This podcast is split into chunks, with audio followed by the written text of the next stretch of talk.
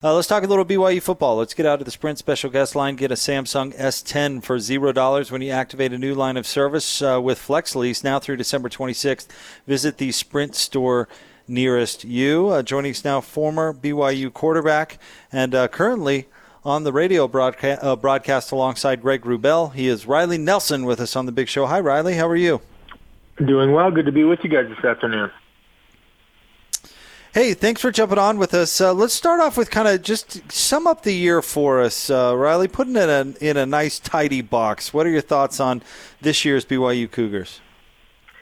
Yeah, I think this 2019 team will be one that will be remembered for a couple of things. First and foremost, I think it'll be the the highs and lows, or, or the under, unexpected nature, or the doctor, you know, the the Jekyll and Hyde nature of this team, where you pull off a win on the road against a Tennessee team that actually everyone thought was headed to the toilet, but turned their season around and made a bowl game. So you know, win on uh, a win on the road against an SEC bowl eligible opponent, a win against a good USC team. Um, you know, a, a five game winning streak throughout the middle of the season, but you kind of left you scratching your head with losses against Toledo, South Florida, and uh, and maybe the loss wasn't as surprising, but a three point performance in kind of the finale. I think that's what it's going to be most remembered for. The next storyline that it must be remembered is just the injuries that they went through. Losing Ty'Son Williams, their most productive player. The first half of the season, there was a lot of injuries going on on that defense. It was hard keeping that linebacking corps healthy. They got healthier as the season went on, but you lose a guy like Zayne Anderson for the season and and uh, and then of course you go through you have three different starting quarterbacks, each one due to uh, injuries, right? So going on the line and testing your depth there. So injuries will be the next storyline. And then I think the third storyline, and perhaps the most optimistic, and the one that if I were, you know, lead, leading the program, the one that I would focus on is uh, that this was a, a learning year. The, the the core of this team, from the offensive and defensive lines to your quarterback to your emerging playmakers. Granted, you have bona fides like Dayan Ghanwoloku and Talon Shumway and Micah Simon who are who are seniors, but it, it, it doesn't go much, and, and Austin Lee, but it doesn't go much deeper um, than than those four guys as far as contributions from senior. Every other contribution came from an underclassman. Um, and a lot of those underclassmen were freshmen and sophomores. You think about the emergence of Sione now, obviously dealing with a tough injury, but you know each of your quarterbacks are either sophomore, freshman, or freshman. They, you know you had all those young guys come in and win games. Uh, a lot of the receiving corps are sophomores or younger. A lot of those linebackers are sophomores or younger. So that that kind of third and final storyline is that they were able to exceed expectation, however slightly. I think most people's expectations for them was six and six or five and seven, so they exceeded them just slightly, getting to seven and five in the regular season. With a bowl win, can get to eight wins. But a, a young team that's continuing, or at least that you hope will continue to get better, was able to succeed expectations against a difficult schedule. So, aside from those younger players uh, maturing and getting better and uh, finding a certain comfort level at that level of football that BYU wants to play, what do you think the Cougars are in need of moving forward uh, that needs to be added to the formula? They need to provide, no matter who the quarterback is, they need to get some a different type of weapon on on the outside. I think uh, Aleva Hifo. I failed to mention him as a senior. He, his they need to find a, a quick slot guy who, who's a weapon there. And Aleva's been good. Aleva's been solid. He, he's a good catcher of the football. He's been pretty good on on uh, you know uh, bubble routes and catching screens and doing things from there. But if they can if they can find a, a guy who's a quick threat over the middle of the field, in addition to uh, you know, if Matt, it's up in the air whether or not Matt Bushman will stay, but in, in addition to finding a tight end, having those complements, and then what they've really lacked on the outside the last couple of years is that anybody that can win consistently on any kind of a post or a post corner or a down the field route. The guys they currently have are good possession guys. They're strong. They run good routes. They block well. You know, and they can, and they come up with uh, big catches on third and intermediate, but they are not scaring any defenses down the field, which makes it makes life tough on you trying to establish a run game and other things when everybody can uh, invert a safety down in the box. So offensively, I think that's the the first thing that they need. And then defensively, I think the personnel is there. I just think they need to continue to evaluate the scheme. And they've tried to kind of sit back and play bend don't break, and it worked at times. It definitely dropping eight against USC definitely worked, producing you know three three interceptions and four turnovers. But I think on the whole, uh, BYU, if they were to look back and self-evaluate, probably needed to be a little bit more aggressive on the defensive side. They did a good job turning the ball over, but didn't play. They didn't get a lot of penetration or, or a lot of pressure on the QB or a lot of tackles for loss. So while they were able to, you know, come up with some interceptions and be in the top in the tops of the country as far as those numbers go, they were in the bottom of the country as far as tackles for loss, sacks, and hurries. So on the offense, I think that that's where personnel upgrade needs to go as well as getting some guys back healthy. Make sure Sione Finau comes back healthy, and and some of these other guys. And on the defense, it's probably more of a schematic change that needs to happen. So a Nelson family Christmas in Hawaii doesn't sound terrible.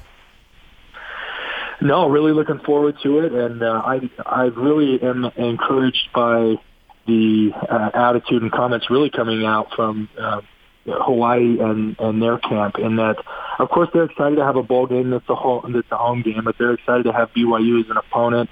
I think it means a lot to those fans and players. I, booking the travel, you know, obviously, you know BYU as, as a member of the media team. I'm comp there, but I had to book the travel for all of my family, so I know it's not cheap getting your family over to Hawaii for Christmas. So I don't know how many, at least mainland Cougars, will make the, the venture out there. Hopefully, they can get a good showing of the Cougars that live out in the islands or on Oahu. So I don't know how full the stands will be, but uh, I think Hawaii is prepping and, and is really excited for BYU's opponent, and I think BYU should be excited to have Hawaii as an opponent. So as much as it'll be nice to be in the islands and 80 degrees and sunny on Christmas, what I'm really looking forward to is what I think will be an extremely competitive matchup and a good football game.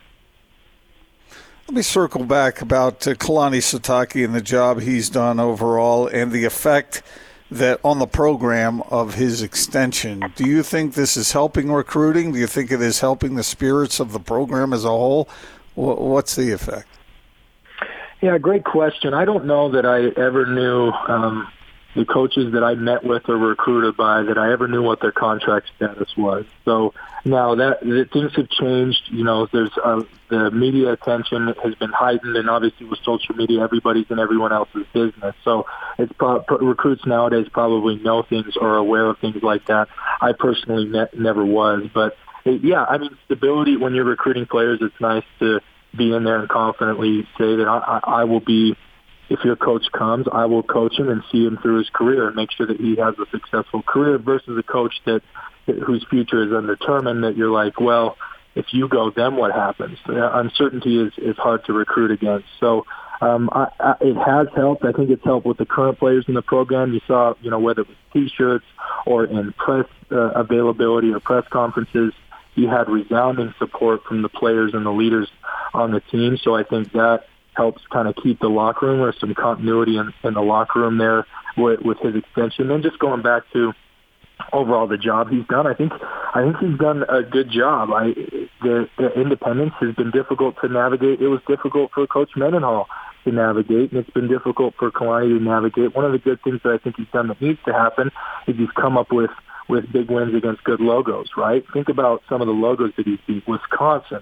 USC, Tennessee, uh, Michigan State, some of these other ones that are Power Five uh, contenders. And granted, he's maybe caught them in years where they've dipped a little bit, but that doesn't matter. That's still a logo that you can put out up on the wall and tout. Um, and he's also had good performance of putting guys like, and you could argue whether or not these were Mendenhall's guys or whether they were Kalani's guys, but you know, uh, Jamaal and Taysom, he had them for their senior year and the success that they're having in the NFL and Fred Warner and the success that he's having for the 49ers. And uh, Sione Takitaki was a was a uh, Kalani guy, and you know he's getting a lot of pl- uh, run and play as a rookie for the Browns. So all of those are, are things that you can recruit against. Uh, all of that on what's currently going on in the program, which is look, and this is probably the biggest thing as a head coach to be able to sit in there. If you're the best player, you will play. Look how many freshmen and sophomores we play. These were guys. We don't just play you because you, your seniority or because you put in your time or because you know, all, all of those extrinsic reasons. Bottom line, you can come in as a freshman, and I know at least this was really important for me, and I think it's important for most recruits that you can come in and if you compete and you earn it and you earn that job, you will be on the field. And that's one thing that's been a staple of his program that I think also helps in recruiting um, as, you know, today's National Signing Day. Riley Nelson with us, 97.5 and 1280 The Zone. Riley, we saw that Joe Critchlow elected to transfer the other day, and BYU has three quarterbacks that are basically the same age and have all proven that they can win football games at this level. You think they'll lose another one of those guys to transfer? Uh, you know, it'll be interesting. I so whenever your situation is always tenuous, and I don't want to opine with limited knowledge on someone else's health status, but we do know that Jaren Hall uh, obviously suffered the concussion against South Florida, sits out again, comes back in the very next game. He comes back against Utah State and gets a concussion again. On and who knows when the when they actually happen. But if it happened on that touchdown run when he got hit head to head, I mean that was that was a pretty run of the mill hit. In other words, what I'm saying is whenever you're that susceptible, um, you have to think about just. And look, some guys, it, it's just a DNA thing. It's not that he's not tough enough. It's not that he's not preparing or working his butt off. But like, if your if your skull, if your brain is not is not built to withstand the blows of college football, then that's the thing. And, and one of the nice things for Jaren Hall is he's you know he's proven he's a dual sport athlete, and so he he has options there. So I don't. That's a big question mark. I, I'm I'm just completely speculating for you guys, but. uh but uh, you know, does Jaren even stick with football? If he if he doesn't, then if you're Baylor Romney, you are only one play away. And Zach had, you know, he had, he had to have surgery at the end of last season. Obviously, broke his hand this season. And BYU's track record of keeping quarterbacks healthy the last decade has been absolutely abysmal, right? With um, only 2013, that was the only year when Taysom was started every single game, right? That was the only game in the 2010s where they've had one quarterback start every game of the season. So as a backup, you're one away. Now, if it's three of you in there, then it feels a little bit more crowded, and and guys are going to start evaluating their opportunities elsewhere. So I think a lot of it depends on on what uh, Jaren Hall's health and future is, and then also just you know overall uh, overall um, satisfaction with the program. How happy are guys there, and do they think they'll be happy somewhere else? My perspective on that is it's grass is greener, uh, meaning that uh, transfer it, it happened to work out for me, but uh, and it, and it works out. Obviously, we saw in the Heisman, you know, Jalen Hurts and Joe Burrow and Justin Fields. It, it obviously worked out for those guys. But uh, I think it's the select few. For the vast majority of transfers, the grass isn't always greener on the other side. So you have to you have to measure what your true out opportunities are, truly how crowded it is, um, and then how good your opportunity might be elsewhere. But um, I would not be surprised if they transfer, but if they all stay at BYU in some form or fashion, uh, that wouldn't surprise me either. I kind of think it's a 50-50 shot. Uh, this might be a ticklish question for you, but if you were going to rank those guys based on your own uh, sort of measure of quarterbacks and effectiveness at that position, how would you rank them? Yeah, that uh, that's a question that's it's hard for me to answer because their skill sets are pretty pretty varied. So Zach is Zach's your consummate. I think Zach, as you just watch him and just as a natural thrower of the football, he's probably got he's probably got the most skills. He's he's got the most consistent release at times he's shown to be the most accurate. Now, the, the Zach that we've seen uh, coming back with the broken hand, his release isn't quite the same, and he was dealing with, you know, he's dealing with shoulder injuries, and and, and I went through some of those things, and they're they're hard to overcome, and and you are never quite the same as, as you were before. But he's a guy that uh, has has come up uh, with some special plays at time, and he's and he's an extremely fierce competitor, and so he has that with you. Jaren, I think, is the most naturally gifted athletically, just overall, and and he's your biggest threat uh, as far as the dual threat. I mean, he rushed for 140 something yards against South Florida, and if he doesn't get hurt in that game, BYU wins that game, right? This is, and then he comes back against Utah State in the first half threw for two, 200 and rushed for another 50. So that's a guy who's proven he can be extremely effective both uh, in, in the air and on the ground. And then Baylor Romney, of, of all three of them, have shown that maybe he's not the most flashy or he doesn't wow you with any any of his physical traits, but man, that dude, his his decision making, his uh, his from the time from snap to release, his ability to process information pre-snap, post-snap, and then deliver a ball accurately and on time within a system or within a play call uh, that's probably where he has an edge over the previous two, right? So, so you've kind of got each one of those, and quite honestly, to rank them, it's hard to, for me to rank them empirically because I would have to take into account, okay, what is the game plan that we have installed for them, and who are the personnel around them. You, obviously, Jaren Hall to being able to do it with his legs and his arm is probably a guy. If you can't find that and find that guy on the edge, and you feel like you don't have depth at running back, then he's probably your guy. If if uh, you feel like you got a strong running game and a really strong running back, then uh, then you know B- Baylor might be your guy that you can just plug in the system and he can be a facilitator. Or if you know, you, you feel like you're maybe having some struggles up front or you might be a little bit outmatched athletically, and you're going, to want to insert Zach out there because he's going to be a guy that's going to create things outside of the system and, and make up for some deficiencies in other areas. So uh, I, I kind of skirted around your answer, but uh, that's the one I'm sticking with. Well, Riley, we certainly appreciate you uh, you coming on. And hey, I was excited to talk to you because I, I, think that you and I both can identify with each other because we both do top notch broadcasts with a couple of the biggest prima donnas in the business. So, you know, congratulations on that. Yeah, I'm sure Greg's out there listening. I'll have to pay for that. Uh, I, I won't. I won't. Uh, uh, I'll, I'll let you and Greg hash that out. But uh, I'm I'm grateful to be part of you know to be able to do broadcasts. It's been a great first year for me. I, I consider myself very fortunate. I I hope I can do it for a long time. You know, I hope they invite me back last or next year. It's been a lot of fun for me, and uh, and it's good to be part of the media fraternity too. Thanks, Riley. We really appreciate it. Yeah, have a good day. Riley Nelson, uh, color analyst for the BYU broadcast, as well as, of course, former BYU Cougar. What? What was that look for? Have a nice day. You can't be mad at me. I, I identify with the guy. You know, it's tough. It's not easy. It it's not easy so being tough. us, Gordon. It is so tough. Your life is so very difficult. It's Jake was talking about his jazz analysts that join him every night on game. Yeah, right. Ah. Mhm. That's exactly what I was doing. And Austin actually made a made a really good point in in my ear. Why did Riley assume I was talking about Greg? I could have been talking about Mitchell Juergens. uh, that's, where a I would've gone. Point. I, I don't know Mitch incredibly well. Does he have a big ego? Is he a big prima donna? And should I have assumed you were talking about Austin? No, I was talking about you.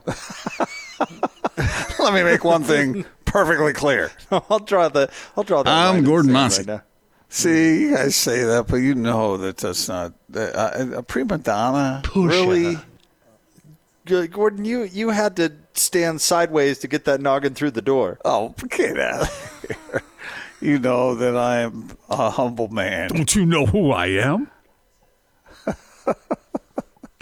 Oh man! No, See, you thanks to Riley you for guys coming on with us. Portray certain things certain ways, and it, and it, that's it, it sort of builds this persona that is not accurate. Don't you know who I am? Not not accurate, huh? not accurate, huh? Come huh? on, Jake. Uh, yeah. Really? Uh, what? What? I got feelings too. Yeah, you are a good sport. I'll tell you that. You you you let us tease you, Gordon, and, and I have a nice you don't car. have to. So we appreciate that. All right, we're That, live. that drop has been in the system For a long time. Uh, when did I actually say that? I was producing at the time, so that I'm to be better than you ago. at what you do for a living, and I've never done it before. Wow, when See, did you say that? I, I wasn't talking about me. I was I was parroting someone else when I Oh, said my that, which goodness. is usually the case.